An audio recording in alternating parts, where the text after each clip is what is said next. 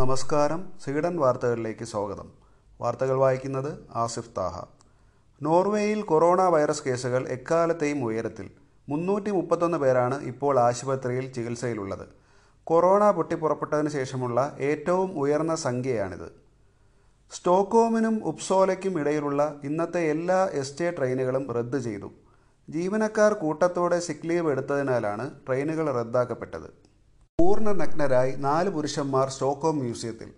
മ്യൂസിയത്തിലെ അതിഥികളിൽ നാല് നഗ്നരായ പുരുഷന്മാർ ഉണ്ടെന്ന് നിരവധി കോളുകൾ ലഭിച്ചതിനാൽ എന്താണ് സംഭവിക്കുന്നതെന്ന് പരിശോധിക്കാൻ പോലീസ് പട്രോളിംഗ് സംഘം മ്യൂസിയത്തിലേക്ക് ചെന്നു. പോലീസ് എത്തിയപ്പോൾ ഒരാൾ മാത്രമാണ് ഉണ്ടായിരുന്നത്.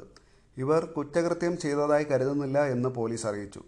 പൊതുസ്ഥലത്ത് നഗ്നരായി നടക്കുന്നത് മറ്റുള്ളവരെ ഉപദ്രവിക്കുക എന്ന ഉദ്ദേശത്തോടു കൂടിയാണെങ്കിൽ മാത്രമേ സ്വീഡനിൽ കുറ്റകരമാകുന്നുള്ളൂ. ഗോതൻബർഗിലെ സ്ലോട്സ്കോഗനിലെ നാച്ചുറൽ ഹിസ്റ്ററി മ്യൂസിയത്തിൽ മുഖംമൂടി ധരിച്ച എട്ട് പേർ ഒരാളെ കൊള്ളയടിച്ചു. കൊള്ളയടിക്കപ്പെട്ടയാൾ ഒരു വിൽപ്പന സൈറ്റിൽ ഷർട്ട് വിൽക്കാൻ പോസ്റ്റ് ചെയ്യുകയും അതിൻ പ്രകാരം ഒരാൾ ബന്ധപ്പെടുകയും മ്യൂസിയത്തിൽ വെച്ച് കാണാൻ തീരുമാനിക്കുകയുമായിരുന്നു.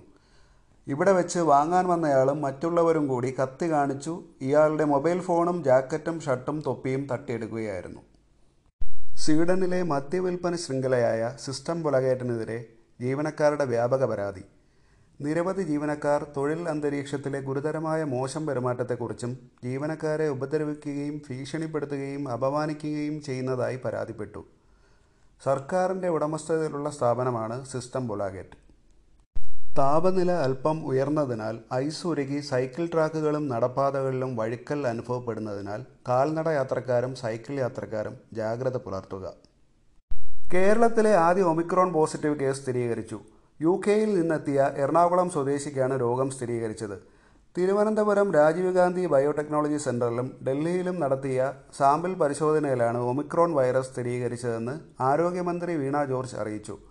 രോഗം സ്ഥിരീകരിച്ചയാൾ യു കെയിൽ നിന്ന് അബുദാബിയിൽ എത്തിയ ശേഷം ഡിസംബർ ആറാം തീയതിയാണ് കൊച്ചിയിലെത്തിയത്. ആദ്യം നടത്തിയ പരിശോധനയിൽ നെഗറ്റീവ് ആയിരുന്നുവെങ്കിലും എട്ടാം തീയതി നടത്തിയ ടെസ്റ്റിൽ പോസിറ്റീവായി. ഇദ്ദേഹത്തിനൊപ്പം വിമാനത്തിലുണ്ടായിരുന്നവരെ പ്രത്യേകം നിരീക്ഷിക്കും. പ്രധാന നഗരങ്ങളിലെ താപനില. സ്റ്റോക്കോം ഉയർന്ന താപനില മൂന്ന് ഡിഗ്രി സെൽഷ്യസ് കുറഞ്ഞ താപനില മൈനസ് രണ്ട് ഡിഗ്രി സെൽഷ്യസ്.